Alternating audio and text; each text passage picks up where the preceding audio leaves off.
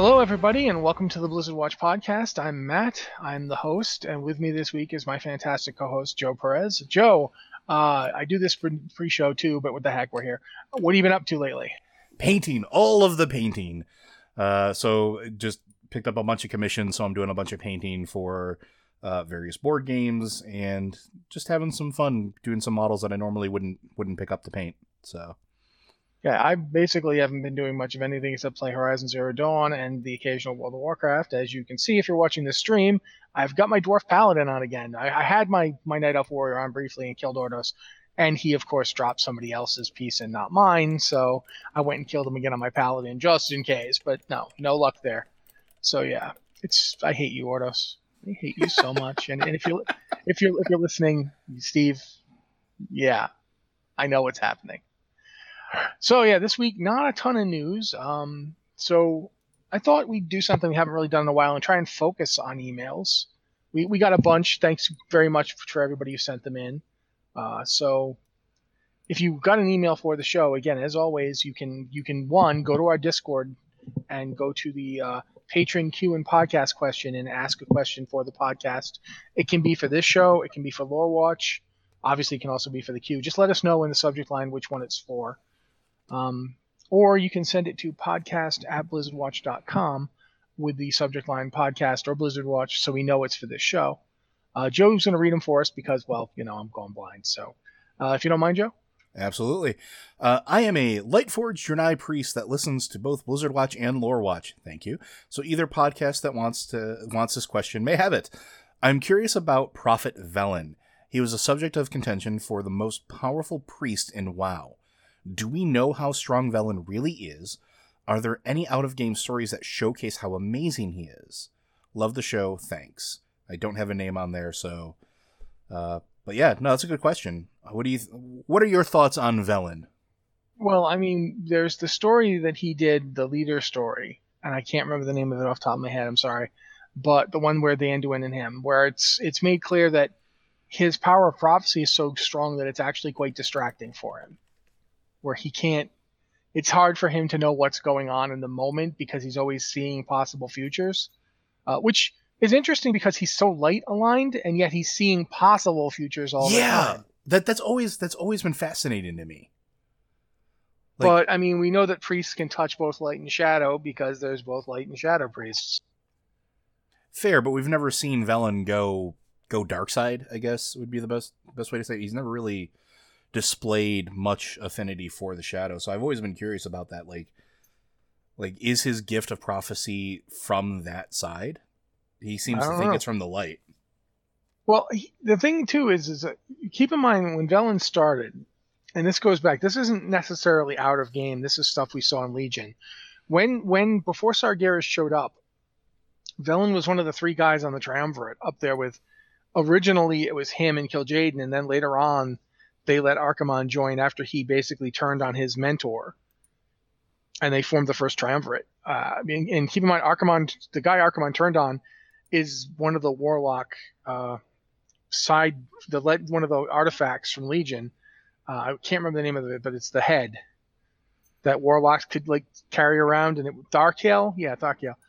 Uh, so when he turned on that guy and, and came to came to those two and said, "Yeah, they, they're doing this weird, you know, evil magic," I totally re- renounce that sort of stuff. Let me join.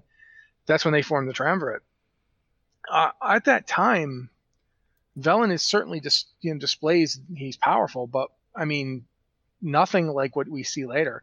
Uh, the the ability to turn a Naaru, like keep in mind that happened in in in Warlords that was a slightly different Velen, but it's still it's indicative of Velen's power level.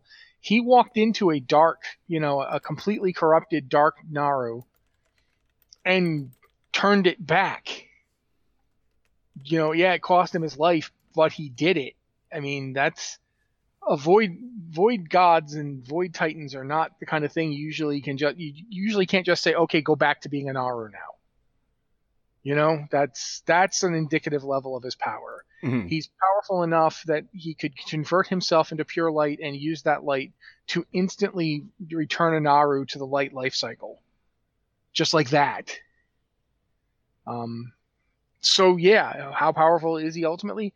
I don't know, pretty freaking powerful. Powerful enough that when Xe'ra got herself perished, he could kind of collect all her pieces and use them to like create the you know the the the light and void balancing thing at the end of the ship. Uh, he's he's he's up there. Um, but I don't think he's like I don't think he's like Void Lord level powerful. I think he's powerful enough to confront like a like a a Naaru, but I don't know. I don't think we don't have anything like you know he is at least this big. That that's not the kind of thing we've got. We know he didn't he didn't feel like he could just take on Kil'jaeden by himself. See, and that's always bothered me too a little bit because I'm always wondering if it's a, a, a little case of of uh, the Spider-Man effect, where he's more powerful or more of a conduit for light than he thinks he is, and so a lot of his limitations is self-limiting because that's the way it's almost presented. And anytime we've interacted with him, it's it, that's just his personality. He's very he's very restrained, except for some very extreme circumstances. Joe, we uh, can't get into Spider-Man discussion right now because that's uh, no. You're gonna have to start a comic book podcast or something because I seriously, my brain immediately went, "He can lift ten tons. Why is he jobbing to the Punisher?" And and no, no, we can't go there. But that's fair, and trust me, I would love that. Uh, but uh, that's the way I look at Velen, though. Is like he's it, it almost feels like every time he's doing something, it's almost self-limiting. And See, here's, here's the thing. I, I've often thought about this because you see the bit where his son shows up, mm-hmm. and when Velen realizes it's his son, he's all, "No, stop!" Um, I think to a degree, like the reason Velen never went and confronted Kil'jaeden was because he couldn't bring himself to do it. Yeah, like that was that was more so than with Archimonde. Archimonde was a was a professional colleague, but he and Kil'jaeden were brothers. He called Kil'jaeden his brother, and Kil'jaeden called him brother. Like they, Kil'jaeden was so hurt when when when Velen didn't go along with it. Like he, it, it was a personal grudge between them, and it was one that that that Velen didn't want any part of. But I guess the uh, the truth of the the question, or at least the the truth of the answer to the question, is we really don't know the full extent of his powers, and we might someday. Velen's been pretty quiet this entire past expansion, at least as far as I can see. Yeah, um, he didn't done anything in Battle for Azeroth, really. Which makes sense considering everything that happened in Legion, like all of that stuff that he went through there. Sure, I can understand him taking an expansion off, but I'm wondering if next expansion, if Shadowlands, if we're going to see him, it would make sense. It would make sense that it would be the one that he pops up and I'm wondering if it's going to showcase truly how powerful he is. But up to this point, we really don't know. Yeah, we've seen him do things, but we've it's mostly even when he's been really active in in the game, it's been less him doing things to show how powerful he is and, more as a motivating force. Because that's the thing is he's an NPC. At the end of the day, we're the ones who go and do stuff. He's the one who gives us quests to go do it. So having Velen show up and save the day a lot is going to kind of weaken our role to a degree. And people, you know, for all that we love to see these lore characters, people don't play the game to watch other people do things. They play the game to do those things themselves. Yeah, even if you're included in the cutscene, you know, it's if you're still having your bacon saved by these characters over and over and over again, do you really feel like the big hero? So. But moving on to the next one. Uh, hi, Akram from Zul'jin, US. Uh, I have a few questions regarding your own consumption of other Blizzard WoW content creators. I consume a lot of WoW content, especially on YouTube. My questions for you are thus Do you have a favorite or favorites YouTube or web based content creator? If so, which ones? Uh, I think we'll do these. We can do these one by one and see, and just kind of go from there. So, do you have a favorite YouTube or web-based content creation? I don't really pursue it that way. What I do is I go on binges. Like I'll have a like I'll have a time period where like it's two o'clock in the morning and I'm like I, I'm looking at stuff and I'll go through and look at a whole bunch of stuff. Um, in terms, game, I mean, obviously there's some where I've actually interacted with them personally, where I've like spoken to them or done their podcast or whatever. That I that I you know that I talk to, like for instance, the girls over Girls Gone Wow. I I yep. think couldn't say girls, but they're women, but they call their podcast that. So I, have interacted with them a few times, and I think they're both great. Um, uh, obviously, Taliesin and Evitel I've talked to a few times, uh, mostly to give Taliesin crap because he took my idea at one time, but he, he, credited me, so it's fine. Um, but you know, there's it's it's less like, for instance, I mean, I know about a lot of them. Like I know about Nobbel, and he seems like a nice guy, uh, but we've never actually interacted. Um, what usually ends up happening is it's there's what'll happen is it'll be like three, like I said, it'll be two or three o'clock in the morning, and I'll start going down the rabbit hole to see where everybody else is. But it's sort of like the old problem of the writer who doesn't. You want to read stuff, but you don't necessarily want to read stuff in your wheelhouse because you don't Mhm. want to accidentally. You so a lot of writers of westerns read a lot of stuff that isn't westerns because they don't want to like you know get someone else's ideas stuck in their head and then accidentally use them uh, it's it's sort of like that although i do i do do a lot of youtube digging and yeah i, I guess i'll stop there that's that's a that's partially my answer but it's it's where i'm going to stop for right now Yeah, and for me, it's a it's it's a complicated answer as well. Um, I have to be in a mood to consume other WoW content. Not that I don't, but because I spend so much of my time creating content here, um, some like you said, sometimes it's just it's nice to be outside of that wheelhouse. So I spend a lot of time looking at other things. Um, but I do have some that I really do like. Um, you know, like Taliesin and Evitel. Uh, I I like them. Uh, I've interacted with them briefly uh, but they I like the content they produce for the most part. Um, Hazelnutty Games is another one that I've I've somebody linked me about a year ago, um, and I've been you know on certain days I'll just consume content that she puts up. Uh, Nobbel as well. Uh, we've interacted a few times, and every interaction's been pretty solid. And uh, Lost Codex Jesse has been great. We've actually had uh, he was a guest on Lore Watch one week. Uh, yeah the, pers- week i couldn't do the week you couldn't do, and i've great- missed two weeks and you've had guests each time so uh, but yeah, so I mean, those are some, not all. There's other content creators out there that I, I will consume, uh, but it's a it's like like Matt said, it's a complicated relationship with WoW content. One thing I'm going to say now, because I, I do like the show a lot, and they do occasionally mention World of Warcraft or other Blizzard games. They don't do it very often, but occasionally. There's two par- there's two channels on YouTube I watch pretty pretty seriously. Um, Outside Xbox and Outside Extra. Oh, I love Outside Xbox and Outside Extra. Um, Yeah. Um, basically, I've, I started really watching them when they started doing their D and D show. hmm which is great. It's very much not Critical Role. It's they they don't take it seriously. They're having fun. They're doing goofy stuff, and that's it's just great to watch, and I like that. But they do talk about Blizzard stuff. And one of the things I like to see is when people talk about Blizzard stuff from outside the little bubble that we're in. Yes, yeah, because we're we're we're- sort of like an echo chamber sometimes. Yeah, it's a one of the things that people don't talk about nearly as much outside of the fan community is stuff like, oh well, I wanted the faction conflict to go away. That's something we we in the community often talk about, but it's not something that people outside of the community know anything about. Like they know what World of Warcraft is, and they're they're playing World of Warcraft in some cases, but it's very much not the, the stuff we're concerned about is often very insular, and it's interesting to see that from outside. Um, besides that, I, I mean, there's a lot of gaming channels out there that I watch. Um, I watch I, I I watch What Culture a lot. Yep. Um, they have people who who like World of Warcraft as well. Um, Rachel on What Culture talks about World of Warcraft all the time. So yeah, there, there's other channels I watch, but I watch them for their coverage from an outsider perspective because that's one of the things that you, you kind of lose track of.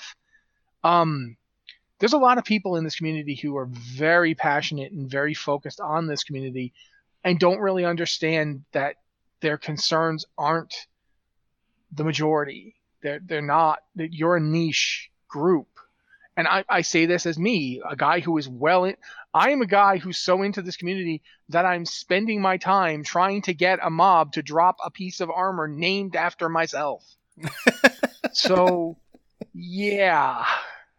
Um you have to every so often stop and and think about that that that this is a fairly you know i owe a lot to the wow community but it is a community it, it's it's kind of insular at times so Moving on, his next question? mo- I was gonna say, moving on to the second part uh, is: Would you consider having other content creators do guest spots on podcasts? Um, I'll I'll go ahead and start on that one. Yes, uh, it's something Matt and I have talked about a little bit uh, as far as reaching out and doing some organizing of having guests on for uh, at least Lore Watch. Um, and it's something we have done in the past, obviously, when Matt wasn't here. uh, for the various reasons we were able to bring guests in, and uh, in both cases they were WoW content creators. Uh, just yeah, go, going back. I one little story I want to tell. Going back to way back to before, I think either just before or just after we moved to, to this site. Uh, Anne and I, and I think Adam was actually on the show. I'm not sure, but we had Greg Street on, mm-hmm. And that that was really great. Um, so we, we're totally open to having people come on. It's just a question of their schedules, our schedules, being able to contact them, you know, actually having something to offer them besides, hey, be on our show. Um, so it's something we've we're we're discussing, but it's not something we've you know gotten past the that's a good idea phase. I think that's a safe thing to say. Yeah, we, would like to do it. I mean, I'd like to have for the aforementioned Tally and Evitel, I'd love to have them on for the sheer reason of managing to give them a little crap for how walking past me uh, in, in a in a hotel, you know, lobby and not speaking to me. I'm like, you took an idea for me and you didn't even stop to say hello. um, but they're but, also you know, there's also about to be a baby in that picture, so their their availability is probably going to be way way weird. And that's like I mean, like I've done a lot of the podcasts. I'd love to return the favor, but it's always been a question of getting just getting this podcast to happen on a weekly basis is pretty hard. Um, we there's you know there's scheduling stuff. You have to make sure you get it. You know, you have to be like one of the things that other people have brought up to us is you have to be you know not I don't want to say predictable, but reliable. I guess. Yeah. Like people have to know you're going to be there. You have to be there at the right time. It's just so then you have to find people whose schedules like work with it. So it's certainly not something we would dislike. Um, I'm sure we'd absolutely love to do it, but so the the answer is pending scheduling, pending availability, and pending uh, interest or what we can offer for people to actually come and be on the show, sure, we'll see what the future brings. The third question on this group is Are there any content creators that you are friendly with but just haven't developed a business relationship with? This is an odd question to me.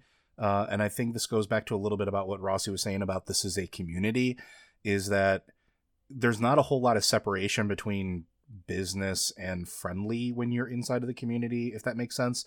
Like, yeah, I, I don't, I, I, don't have a quote unquote business relationship yeah. with anybody. Um, I'm not the person who handles WoW Insider. Uh, WoW Insider. Oh my god, I'm not the guy who handles Blizzard Watch. You know, I'm sorry, I'm old. It's um, okay. I'm not the guy who handles the business decisions in the first place. So I would never have a business relationship with anybody. It would always be, hey, would you like to do our thing? Yeah, and we're not going to pay you because we got no money. Uh, it's just you know you could come do our thing if you want. We can go do your thing. That's how every I've done a lot of other podcasts. I've done uh, ones for the Twisting Nether Network. I've done Girls Gone Wow. I've done others. What happened is they asked me and I said yes. Yeah, and it's the same thing on this side too. Like I've done a lot of others, like you know, Starting Zone, Girls Gone Wow, uh, the Twisted Nether Network, all all those ones out there. And it's never been, hey, we can, we're, we'll pay you X amount of dollars. It's not like that. These are were literally friends of mine that were reach out and say, "Hey, do you want to be on the podcast?" And me going, like Rossi said, "Yes, this would be great. Let's do this thing." Um, yeah, it's it's it's purely that. Um, it, it is a community. It is a there's there's times when that community, you know, there's people in the community. all right, I'm gonna just hold my nose and do this. There's people in the community whose names I will not mention who are extremely negative people and I don't associate with them. It's nothing like I don't have any animosity towards them, uh, but I can't handle the level of invective that they put out. And that's that's a personal choice. And I'm not speaking for Joe here, and I'm not speaking for Blizzard Watch. I'm speaking for me. Um, if you like watch, you know, if you like watching that kind of recording, if you like watching those kind of podcasts or videos, that is your right. And I am not telling you you're wrong to do it but I have enough going on in my life that's already kind of bad. World of Warcraft is one of my escapes. World of Warcraft is a place I go to play and and have a cool have fun with my characters and not be dragged down by constant negativity. So those are the kind of shows I avoid. But that's even then that's not a personal thing against those people. I don't know those people. Yeah, it's not personal you know? or business, it's just a choice. Yeah and you know a lot of them are probably really great people a few of them i have actually spoken to and they were very nice i've i've got no animosity towards them it's just what i look for in the kind of videos i watch i tend to like to watch stuff where even when they're critical, they try and be nice. And nice isn't really the right word, but I'll take a really extreme drubbing criticism of a show. I remember, and this is this is not a World of Warcraft one. When when Fallout 76 came out, one of the person people I trust in terms of like, is this a good game or not, absolutely savaged it, and to a point where I stopped watching the video because it was just too much for me. So it's not. I don't insist that people be like super squeaky clean and happy. I I, I still I like watching Zero Punctuation, Mhm. knowing that he hates everything I like. Like if I like a game and he reviews it, he is going to take a big dump on it. But that's what he does, and I know that's where it's gonna go. So I'm not like I But I, I almost think I like, think I think this is straying a little bit far from the. the yeah. the Well, that's me. Come on. Yeah. Um. So I, yeah, I think we should rate, we should pull it back just a little. Uh, the point being, we don't really have business relationships. It's just stuff we like, people we like, people we reach out to, or people who reach out to us. That's just how it works. Yeah. It isn't. It isn't as cynical as all that. Not that you know this is a business. There's nothing wrong with that. We, going, we just aren't we just aren't the ones that make those decisions. We let those to people that are have a, better heads for that than we do. yeah, this show is basically just a couple of people doing a show. Uh, so the next question we have is, dear Blizzard Watch, love your podcast and everything you guys do. Mike, thank you. Uh, my question is about night elves and shamans. Specifically, is there any reason lore-wise why night elves cannot be shamans in game? Seeing as how in touch they are with nature, it seems as though shaman would or shamans would be a very fitting class for night elves. Could it be that they don't have such a great relationship with the elements? Even goblins can be shaman. This has never made sense to me, and I was wondering if anyone else agrees or if there is something I'm missing. Hope to hear from you soon. Have a great day. Shamwow from Nordrassil. Uh, I'm well. I know Joe. Since you you think about shamans a lot, you'll have lots of your own thoughts on this. So I'm I'm going to start. Go ahead. and we'll see what you think. Uh, first off, it's the there's a different way of looking at the world. The the shamanic idea isn't really the same as nature worship, or even nature revering. They don't. The, there's an old Bruce Lee saying, you know, you you know, it's like a finger pointing to the moon. You know, if you stare at the finger, you miss out on all that heavenly glory. Um, and essentially, nature is the big open picture. Shaman don't really look at the big open picture. They look at the discrete parts of it. The the fire, you know, fire, earth, uh, air, and water, and spirit that make up things. It's almost pointillist. Mm-hmm. It's less the you know nature as the moon up in the sky, and more na- you know nature the the nature of nature, the things that make nature what it is. Life, plants, all that stuff. That's a different layer than what the shaman work on. The shaman work on the the earth that the tree roots itself in, the the air and water that it sustains itself with, the the energy that makes it live, but not the thing itself. The tree itself is not necessarily a shamanic thing it's all the things that that contribute the the spirit that makes these things work together um, and similarly sh- the shamanic tradition is also one focused much more on direct ancestor worship and, and not worship revering them you know talking to them learning from their wisdom in a way that an immortal people don't really do if you live 10,000 years the person whose wisdom you reach back to is you you know, I've been in these woods for th- like 3,000 years. I know how they work. Versus, well, my great great great grandfather, you know, lived in this one spot. It's like the, the night elves don't have much call, especially when you think about the fact that modern night elf culture is in fact a radical rejection of their ancestors. Mm-hmm. I mean, sure, it's it's been going for 10,000 years, so we don't think of it that way. But everything the night elves do is a huge rejection to say that the night the stuff the nightborn kept going the stuff that the blood elves when they were the high elves decided to keep going those guys are much more in tune with their ancestors than the night elves the night elves said f you you destroyed the planet you're crazy we're not doing this everything you believed is wrong so i'm really hoping people don't hear that screeching noise do you hear that I do. great That it, it, it- we'll we'll make it work. I got it. Don't worry. But no, you're you're right, and that's one of those things where like this is something I have thought about a lot. And if you actually go and you do a Google search for night elves shamans, you're going to find hundreds of discussion threads that date back from the very beginning days of WoW. Actually, like when when World of Warcraft first launched way back in the day, uh, in 2004, there was a big heated discussion uh, on forums 1.0. Why can't Alliance have shaman? Because night elves make sense. Their nature, you know, adjacent. They they know spirits. They have they live with wisps. Why can't they do it? So it's it's been a topic that's come up many many times. So you're not alone in this this thought. Um, but the idea is that it is a shaman have a very distinct relationship with the individual components of the elements. And it's not nature as a whole like rossi has pointed out.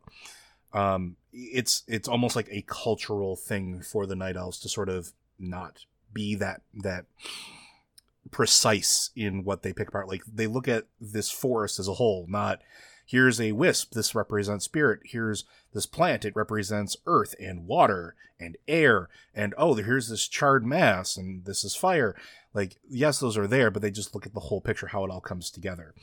Um, shaman also tend to be a little more i don't want to say bargain-y uh, but they tend to no it's transactional. I, it, I would totally say it's a transactional relationship. Yeah it, it is but it's not it's it's they're not really giving the spirits something except for aside from reverence in most cases, which is why goblins can be shaman. Goblins understand transactions probably better than almost any race on the planet of Azeroth. So them being a shaman, sure makes sense. They understand the nature of a transaction between two entities, and that's what being a shaman is. It's you're reaching out to an entity you're reaching out to a spirit, an ancestor, a form of that that that element, uh, a representation of that element, and we see this throughout all of the books, uh, when even when shamans are, are calming down raging elements, they're treating them as individuals. They're not treating them as, oh, you're just a fire dude from a fire plane, so you're just fire. I just gonna call you fire. It's no, this is a, an individual spirit. It has individual feelings. I'm going to deal with it. I'm going to learn from it. And even when you bring dark shaman into it, dark shaman aren't twisting the entirety of an element. They're enslaving individual elementals or yeah, using spirit yeah, to, to break like, it. Yeah, they're like grabbing an element and saying, "You will do what I want, or I will hurt you until you do." Yeah, and and Which, they they do that. And, yeah, and I I think that the the calling it transactional too with the shaman thing doesn't mean that it's tit for tat. This isn't necessarily uh you'll do what I want and I'll do what you want, but it's like, hey, you know, I want to make this situation better let's talk. What is it? What? Why are you upset? What's calling? Why? Why are the fires raging out of control here? What can I do so that you and you can calm down? There, that's that's still a transactional thing. It's still a oh yeah negotiation. Druids don't negotiate. The druids aren't negotiating with the natural world. They're looking at the natural world and and understanding it, and it's very much. It's kind of like it's the old saying about two different roads to the same destination. Mm-hmm the way a druid works is to understand the natural world so well that they can kind of make it go along the best path, for lack of a better word. It's sort of it's very much based on well this is what i want. How do i achieve what i want within this system? How do i get from point a to b? What, am you know where am i allowed to go? With the shaman it would very much be okay i want this. Who do i ask? Who do i talk to? Who do you know and it's actually very much like the shamanic a shamanic relationship to the natural world to the spirits of it is very much like a whisper campaign. It's all about who you know. Yep. It's it, about who you talk to. Yeah and, and that's and that's the thing that i think a lot of people miss out on is that just because you're cool with one fire elemental doesn't mean the next one's going to be cool with you either. It's why like the, the shaman campaign from legion is a great is probably the best example of that. When you're going through and you're you're picking a new leader for you know the Firelands and that that whole scenario, you're fighting against fire elementals, even though you're cool with the vast majority of them at this point.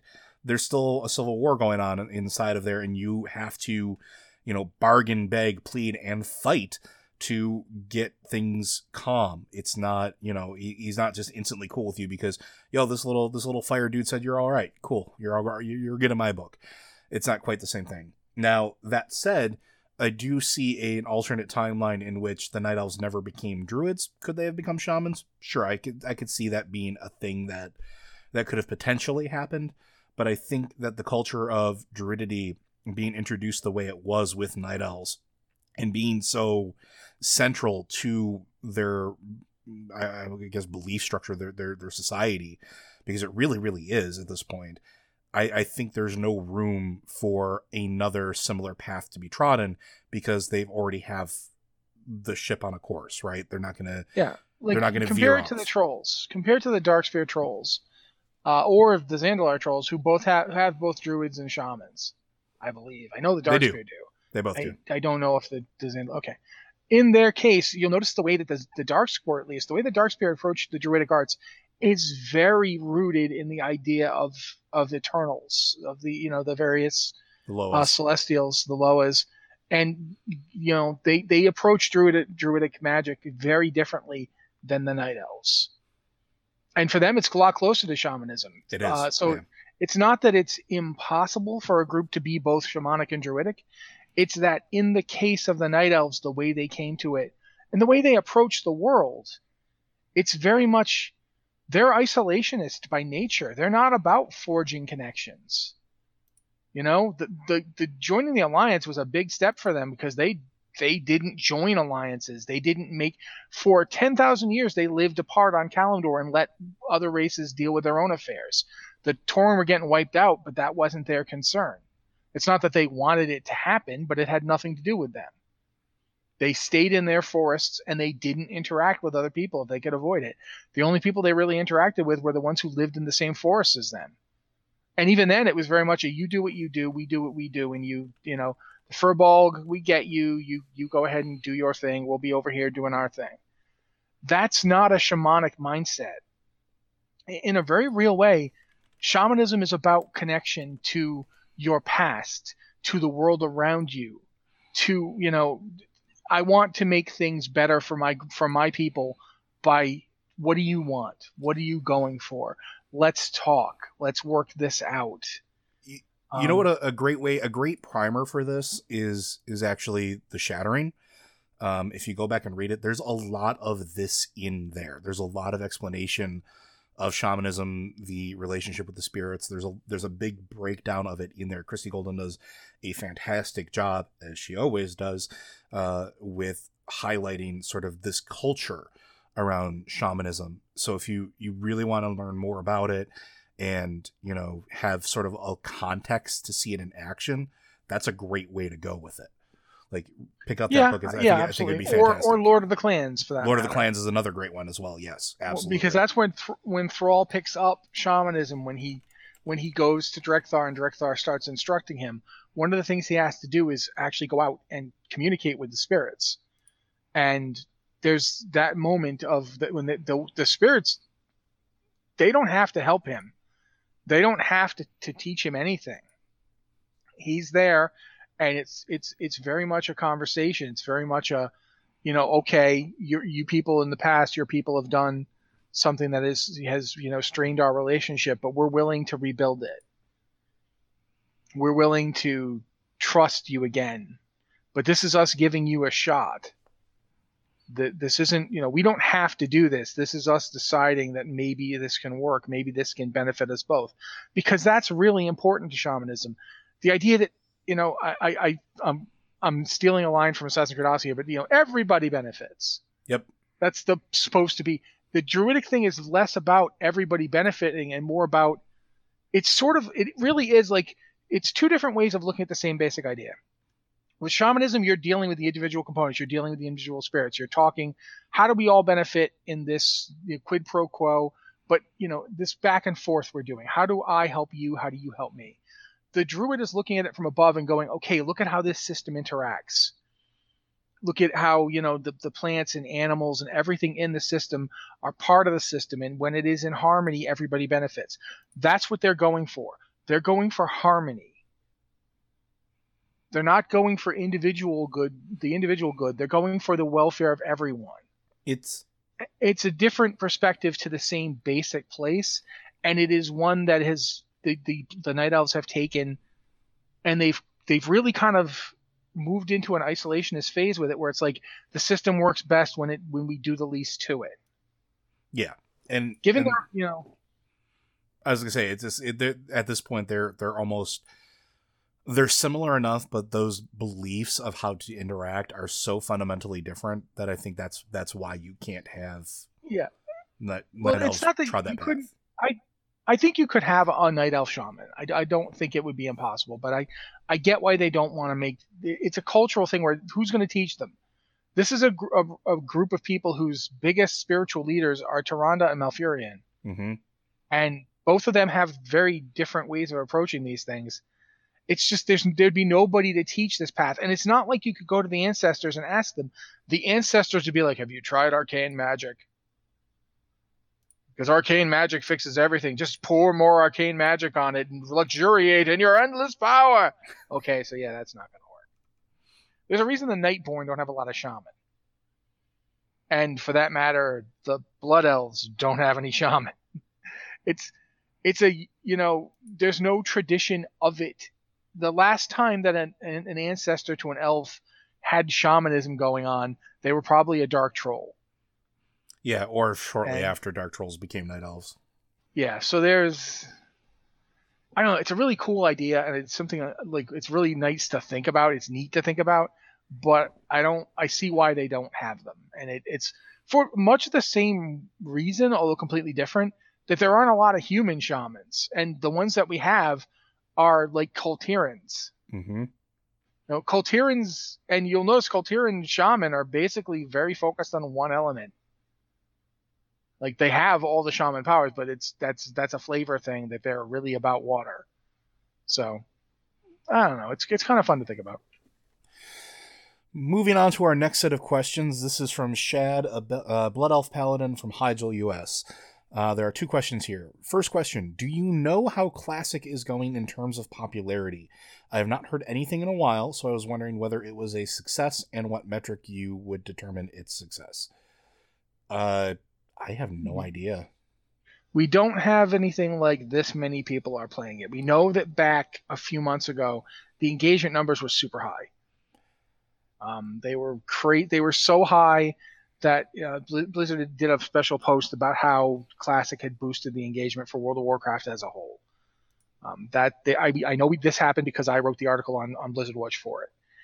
I don't know how it's been since. Uh, I, I, I am would be surprised if it has completely crashed and fallen off, but at the same time, I do think there has been some adjustment. Um, I think a lot of people who came back just to see it have had had their fill and gone on with their, their lives. I definitely think it's got a core of very strong p- proponents. I still hear about it when I'm like on Twitter or when I'm talking to people. So, yeah, I think it's still out there and it's still pretty strong, but I definitely think it's seen a drop since. Uh, ten, ten, technically speaking, and again, we don't have any metrics for this. No one's Blizzard isn't releasing numbers on it, so it's kind of hard to, to tell. But one of the things I've noticed is a spike in interest, a spike in who's watching it on on Twitch and, and Mixer when they do a new content dump. Like when they're like, oh, now we're putting out like you know the we're putting out Blackwing Lair soon, sort of thing. Then people tend to come back for a little while. Um, like they, they had the Alterac Valley release and that people went back. Uh, I know people are very like the Alterac Valley stuff. People were talking about that for a while because old school Alterac Valley is not playing like old school Alterac Valley because it's not original Alterac Valley. Mm-hmm. The Alterac Valley they have in in this game is the one that was released much later. It's not the original release candidate Alterac Valley, and as a result, it's possible to win it in like five to ten minutes. And it, this is to be fair. Back in vanilla, when we were playing it, it was possible to win Alterac Valley in five to ten minutes if your Zerg got lucky. Yeah, it was not something that happened regularly, not like it is now. But, yeah, and that's because in a lot of ways people are better players now. And not better in that they play the game better, better in that they have 15 years of knowledge about how Alterac Valley works to apply to it. Um, so, you know, that's that's something that's been coming up. It, I, I would argue it's still pretty it's still pretty strong, but I don't have a specific. So yeah, here's the way I look at it because Blizzard Blizzard has not released subscription numbers, engagement numbers for anything in years at this point. Uh, not even on their their earnings calls. If you know they, they don't really talk about pure numbers, they just say whether engagement's up or down or high or low, whatever the case is.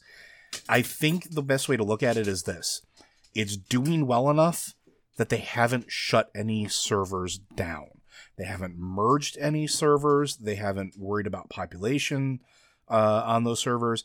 And they're even talking about adding character transfers and things into them. So they're actually looking at live services for these, you know, classic servers. That in and of itself should tell you that it is doing well enough, that it is receiving enough engagement and attention that I mean it's doing well. It's it, that that alone is a success because they're looking at ways to, from a business standpoint, further monetize it and give services to players uh, that they're asking for. They wouldn't okay. do that if this was a write off. Yeah, I went back and looked to make sure. Um, I, the post I wrote, this is these numbers are from November, early November, just you know, just after BlizzCon, of uh, November seventh of the of 2019 and World of Warcraft Classic, and this is something they said on the call. They didn't give numbers, but they said it drove the biggest quarterly increase in subscriptions in franchise history.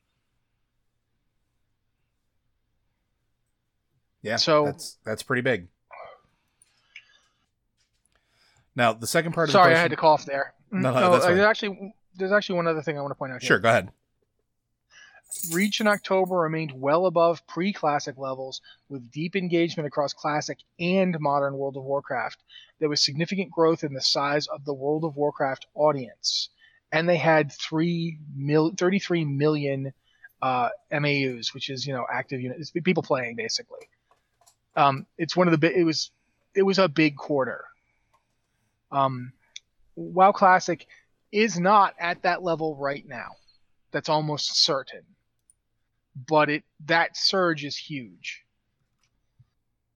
Yeah, and and like I said, it's just one thing to to keep in mind that while we probably will never have exact numbers, um, just because it's not something they do, that just look at how many servers remain up if they add servers or if they pull servers down if they combine servers.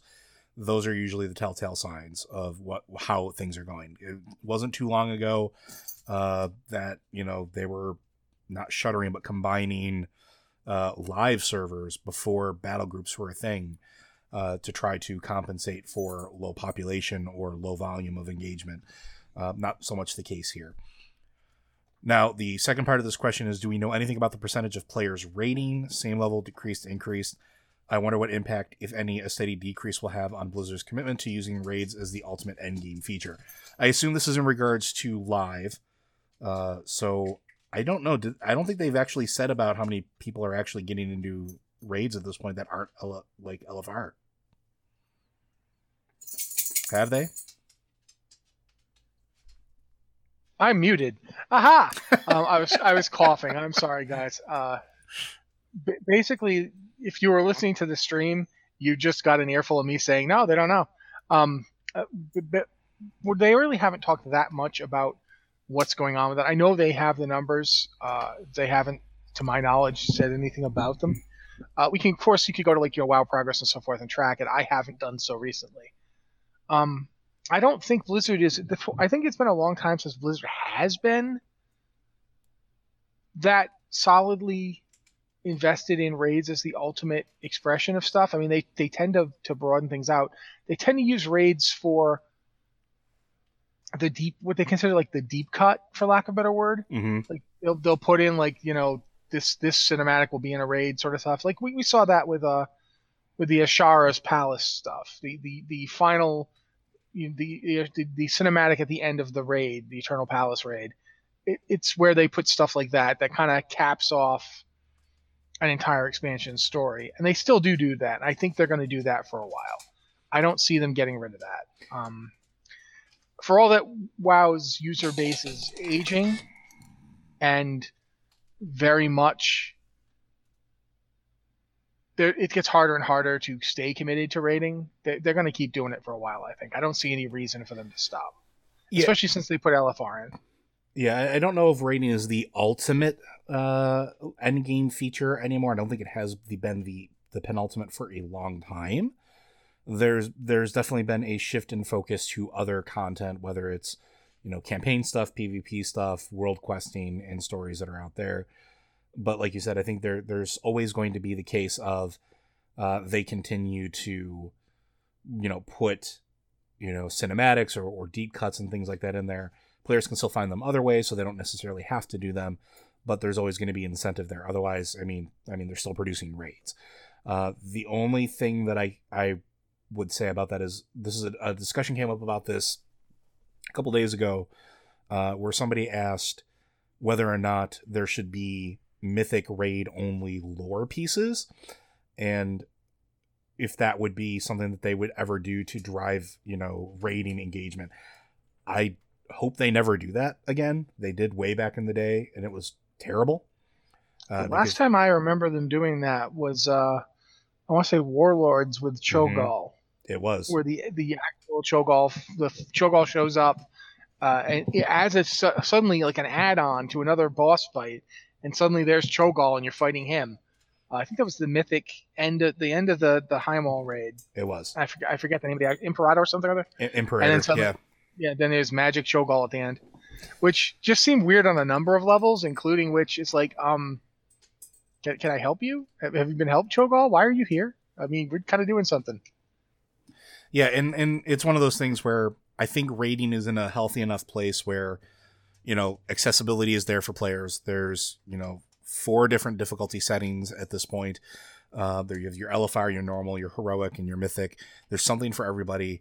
I don't think they need to do anything to really drive that engagement up because I think it's it's fine where it is. I think the accessibility is fine, and I think that combined with everything else that they're putting in the game as far as end game features is fine. So yeah, I don't think it's necessarily Blizzard's commitment to using raids as the ultimate endgame feature, because I don't think raids have been the ultimate endgame feature for a long time now. Um, if it, like I said, if it was, then we wouldn't have things like LFR. Uh, so may that change yeah. in the future? Who knows? Yeah, but, I, I, I I'm agreeing with you here. Yeah. And I think we have one last question on the docket. Oh, nope, sorry, two more. Uh, so this one is from Sal Miss. Greetings from Salmus, the alchemical rogue. Uh, a lot of what keeps me engaged in WoW is the story I get to experience and discover by playing. I think a lot of us want others to be able to tap into and discover the story of Azeroth in the future and see the convoluted path of Cataclysm to Burning Crusade to Wrath the Lich King, back to Cataclysm to Mists and beyond as off putting new players. Being able to explore the story of one expansion while leveling, while also having freedom to skip around, is something I have a lot of hope for.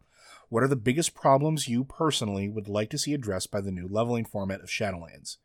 If you had the freedom to help shape leveling in WoW, what would you most like to implement? Uh, thank you for being consistent, enjoyable, and thoughtful voices in my life for a long time.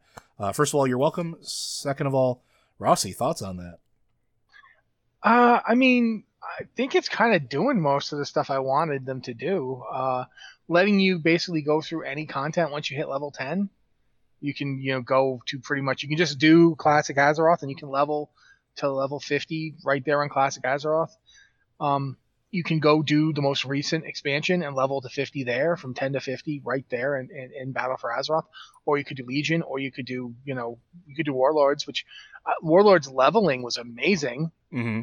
Uh, so I have no problem with just going back and leveling in Warlords. That would be pretty nice, actually and it would make your uh, it would make the garrison actually feel cool for a little while. Um, this is one of the things we got to think about too. Is how is this going to work for new players? Because new players are going to come in, they're going to do like a special introductory level 10 thing, like thing to get to level 10, and then they're going to do Battle for Azeroth. Battle for Azeroth is the content they're going to experience as they level. Mm-hmm. It's so that's the thing to realize and keep in mind is is how is that going to play out? Is that going to feel good? And obviously, it'll only be the first time through. Once they start a new character, um, their next character will will be able to go through. It, I liked that they described it kind of like New Game Plus. Uh, that's that's a nice way to talk about it. Uh, it's an interesting thing to think about that you know once you've leveled through all the way the first time the next time your characters get access to hey this, this isn't your first rodeo. It doesn't treat it that way. It's one of the things that like right now one of the things that's annoying about leveling is it still is very much treated as your first rodeo. And then there's bolt-ons. Like if i could get rid of anything it would be heirlooms. Yeah. And i'm hoping that heirlooms will be gone in in this new system because they won't be necessary. Oh, and if they do get removed, I hope they give us the gold back that we spent uh, investing in them.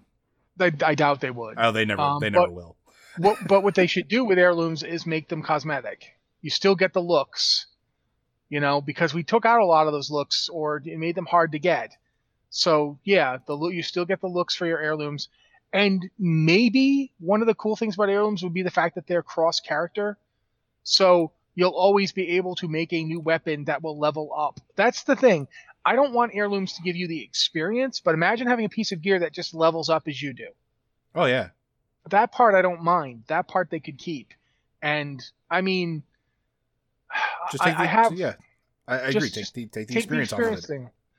Um, because I mean, you know, they didn't give me back my gold when they changed my mount, so it didn't do tra- didn't do uh reforging anymore. Although switching it to transmog, it was like you made it better. Uh, you know, but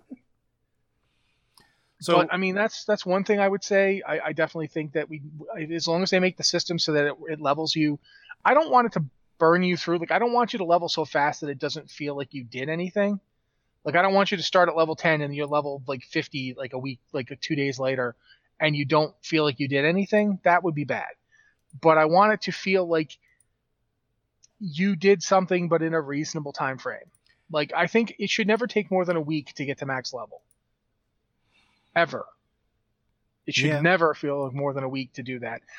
If you're in a situation where you're trying to get to the end game to play the game, like if you want to leisurely wander around and take more time, fine. Like you should be able to do that, but it shouldn't be forced. Like it should be if the, you want to just get to max level as fast as possible so you can start the new content, that should always be doable within a week of reasonable amount of play, like an hour or two a night. Like you shouldn't have to like you shouldn't have to play for a week like six hours a day every day like peeing in a bucket so you make sure you don't miss it you know? That should never be. That, that, we should be reasonable here. And and everybody's tolerances are different and they're going to have it's always a chore to try to balance for people who will literally stay awake for for like 56 hours straight and they literally will pee in a bottle. Like we know those people. We've played with those people. You can't balance for those people and for people who play like once every few days you kind of have to let the outliers be outliers. But that's just me. That's I don't know. What do you think? So here are my thoughts on this. I think the way that they're doing the leveling system eh, going into Shadowlands is already almost exactly what I wanted. It, it's pretty much letting players choose their adventure, experience the entirety of a, at least from what they've said, experience the entirety of an expansion, and then move on to current content. Um, mostly because one of the things that always bothered me was out leveling some really cool content uh, and then just moving on to the next bit because that was what you did to keep going and not fully experiencing everything. Even after the revamp, there was a little bit of that. Like you just felt the urge to keep going other places. Uh, what I would like to see, and this is in an ideal world, in a perfect world, I would like to see cinematic recaps of what you don't experience whether it's you choose to go to Mists of Pandaria so you get the cinematic experience of everything before and after before moving on to the current content so you know what's going on.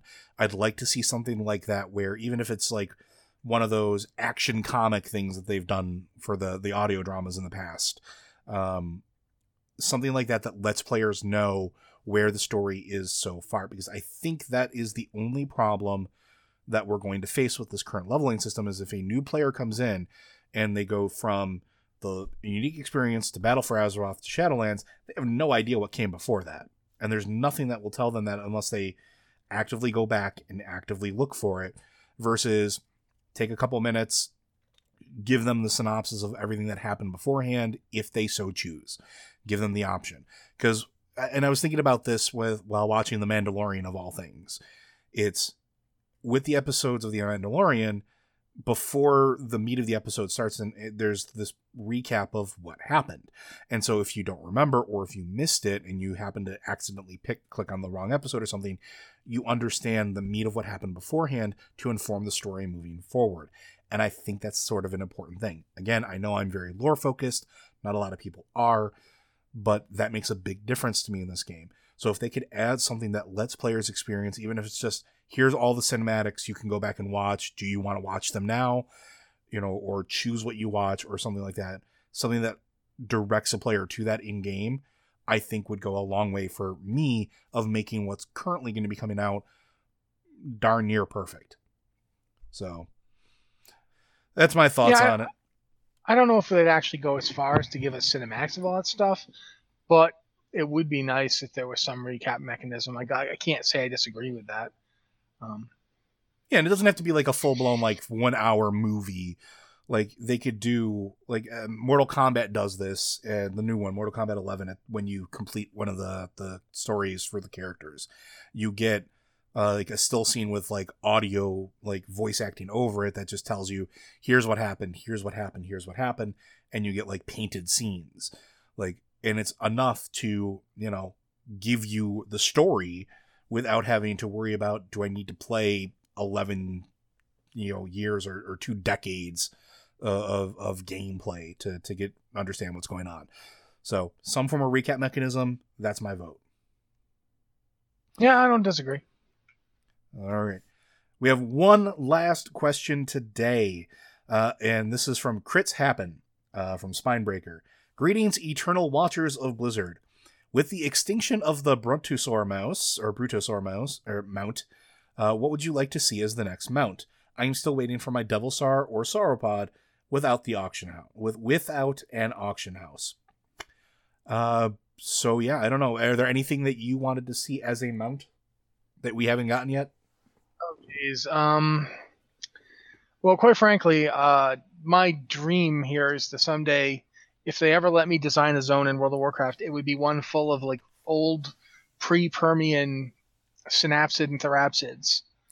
uh, it would basically be all sorts of crazy animals that most people don't even know existed, like you know Strancidia and you know Antaeus and so forth.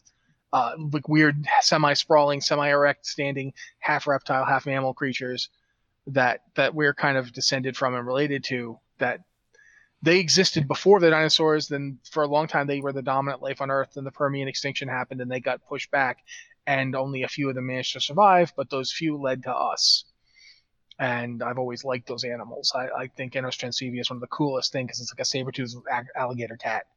It's really, really neat. Um, and so I'd love to, I'd love to see all those kind of things brought in. I'd love to see people riding around on an Inostrancevia. I'd love to see more Cenozoic uh, mammals as well. Like for instance, one of my favorite, absolutely favorite animals from prehistory uh, is an animal called the Indricothere. Uh, they used to call it the beast of Bellisteria and so forth. Uh, the Indricothere is the largest terrestrial mammal ever to live, and it's it's very large. It's not like the, as big as the biggest sauropods, uh, but it's still. I want you to imagine like three elephants standing on each other, you know, one on top of the other. That's about how tall they were. They're like this rhinoceros giraffe hybrid. They're enormous. They weighed like 20, 30 tons big animals. I'd love to see those get to be a mount. I'd love to see, you know, like a, like a bunch of thylacines that are marsupial predators. They, they used to call them the Tasmanian tiger or the Tasmanian wolf. Uh, I'd love to see those things. Uh, I'd love, absolutely adore getting to see Hyaenodon, which was a, not a, related to hyena, hyenas at all. It had teeth similar to a hyena because it was a big carnivorous creodont that also ate bones. Um, I'd love to see some of them. Some of the hyaenodons were enormous. Hyaenodon gigas was like, it was very big. It was rhino-sized. Um, there was, there's animals called uh, Andrewsarchus, which was actually more closely related to whales or or modern hoofed animals than it is to any any predator alive today. Had huge shearing carnassial teeth and massive skulls. Uh, we don't. That's all we know it from. We know it from a skull. We don't really know what the animal's body looked like. We make we can make ed- estimated guesses because we know what animals it was related to looked like, but we don't know what it looked like. Um, but I'd love to see some see Blizzard go nuts with those kind of things. Uh, in general, I'd like to see more paleontologically inspired animals in WoW, um, and less of that thing where WoW seems to think if if we're making an animal, in order to make it cool, we have to put more spikes or big tusks on it than it actually had. Um, lions don't need saber teeth to be awesome predators. Uh, there's there were lions alive within you know the existence of humans on Earth that were like 35% larger than modern lions, and they lived in North America. And I'd love to see more. Just you know, don't don't feel like you have to frill the animal up. Uh, the one that really comes to mind is a dire horn. You ever looked at a dire horn in WoW? where they've I got have. like a they've got like an ankylosaurus tail and they've got all those spikes on their backs. hmm That's not really necessary. They were plenty badass without all that. I, I feel like I love WoW. I love Blizzard's design people. Uh, I want to see them do more of this stuff, but I want to see them not realize you don't have to just put spikes on everything. Um, look at like the Devilsaur. You you haven't dressed Devilsaurs up any. They just look like T Rexes. That's fine. That's all you need. If you want to put a big hat on it, like Thok, go for it. I find Thok's hat adorable. Um, both Thok and Oondasta those giant hats. Oondasta especially, giant hat, love it. Um, but yeah, uh, to that, for that matter, do we have a Devilsaur mount? We do not. So there you go, guys. You've had a Devilsaur model for how long? Make it a mount. Make it a multiple passenger mount. Make it like a 20 passenger mount. Like, I- you know, you and your entire raid can get on the thing's back. Go ahead. Go for it. I don't care. I'm I'm gonna go a little bit different uh, as far as that goes. I want m- uh, nothing specific. Like I don't. There's no specific creatures that I want to see. Uh, mostly because we got dinosaur mounts, and I'm super happy with a lot of those. I want to see more transformation mounts because some of my favorite mounts in the games are like the Sandstone Drake, where you went and got a vial uh, that lets you turn into another creature and I don't think we have nearly enough of those in this game right now. I think there's only two. There's this one, and I think there's the uh, obsidian cat thing, and that's it. I want more of those. I want more mounts that turn you into something else. What that something else is, I don't know. It could be like you said, something more paleonto- paleontologically based, uh, something more akin to, to what we'd see. But I'd like to see you turn into that mount, not just you riding that mount because to me, I think that's more interesting. That's more fantastical. It's something we don't see a lot of in many games. Um, I mean, the other other, other thing I would say is uh, one thing that I would not be personally opposed to, and this is probably my favorite mount in any game, is uh, in Final Fantasy XIV. I have a very fat cat that I fly around on, and I really like that fat cat mount. So I wouldn't be opposed to a very chunky, chunky boy girl, cat, whatever in WoW. So if we had to do another creature, give me something like that. Give me a chonk. I would deal with that. Nope, Man. Inostrancevia. But that is all the questions we have. Wow, we get through all the questions. Awesome. Thank you guys really so much for sending them in. That does help quite a bit, especially on slow news weeks like the ones we're having right now. I expect news is going to start picking up uh, as we head towards the next patch, which is I think in two weeks. Uh, so next week might be quiet, but the week after we're going to have the patch. We're going to have the patch the day we do the show. We are Wow, we we might That's going to be interesting. we might need to delay. We'll, we'll have to discuss. Talk about that. But uh, thank you guys so much. If you have an email for the show, please send it to podcast at blizzardwatch.com with the subject line podcast or Blizzard Watch so we know it's for the show. Or you can hit us up on Discord. You can use the uh, patron Q and podcast questions channel and just leave a question there. Or Joe's dog. You can use Joe's dog to ask us a question. That that is or my dog. My dog is currently downstairs, so you y'all can't hear her. Um, but then again, there were people working on my roof five minutes like during the show, so yay for that, huh? Uh, yeah, but here's ordinarily we just end the show, but since we didn't have any top stories or anything this week, I'm kind of going to steal something from the other podcast, and I'm going to do like a question for Joe here Let's do it. Let's do it. I love it. if if after Shadowlands is out, after the, the initial release, if they were going to do like a a um, Tanaan jungle slash um, you know Isle that I'm on currently, or um, an Argus for the Shadowlands, what would you want them to do? honestly, this is something I actually have thought about, uh, and it's something we've talked about uh, a little bit before on Lore Watch. I'm desperate to see the Dragon Isles, especially if we think dragons are going to be as important as we've been speculating uh, coming up, and especially in the aftermath of Shadowlands. I would love, love, love, love to have a large devoted chunk like Argus, uh, like the Timeless Isle, but devoted to the Dragon Isles, learning more about them because we don't know a whole lot about them. We don't practically nothing. So I would love to spend time there, learn some more lore, learn some like why it's important, why you know, Wrathion went looking for them at some point because that's come up a few times recently. Um, so I'd love to see the Dragon Isles fully fleshed out, more than just some random concept art from years and years and years ago. I'd love to see that be be a thing. Barring that, my answer also tends to always be K'aresh because, well, I want to know what happened to K'aresh. I want to see what happens when a a void infection is left untouched. I want to see like what happens to ethereals or what their homeworld architecture looked like or or anything about it because well that's just been fascinating me for for ages ever since i first saw the first ethereal and learned that they had a home planet i wanted to go there so either of those things a okay with me alrighty uh I think that's basically it. Um, unless you have that thing this week for being at the end of the show. I do. I do. I do. I do. Uh, so Blizzard Watch is made possible due to the generous contributions at patreon.com slash blizzardwatch. Your continued support means this podcast, site, and community is able to thrive and grow. Blizzard Watch supporters enjoy exclusive benefits like early access to the podcast, a better chance at having your question answered on our podcast or the queue, and an ads-free site experience.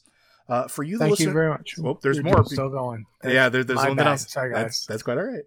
Uh, for you, the listeners of Blizzard Watch, Audible is offering a free audiobook download with a free 30 day trial to give you the opportunity to check out the service. Uh, we talked about Lord of the Clans and The Shattering. Those are both options that you can pick up uh, and are well worth your time, especially if you want to know more about shamanism. Those are great ones to, to spend that free credit on. Uh, you can download those and many of Blizzard's other titles, as well as thousands of others, at blizzardwatch.com slash audible. Okay, thank you very much, Anne. Thank you very much, Anne. wow. Okay. I have a programmed response to that script. Uh, thank you very much, Joe. I know you're not in. Um, again, guys, this has been the Blizzard Watch podcast. Uh, it's the last podcast of 2019. Next week, uh, when you come back and join us, it's going to be 2020. I'm not making the joke about 2020 vision, so just don't expect it. But do expect us to be here. And thank you guys so much for making this show possible each and every year. Hopefully, this is going to be a really good year for everybody involved. I, I seriously think it's time for us to get some good news. And I'm hoping you guys will all be back with us uh, next week. Thank you very much.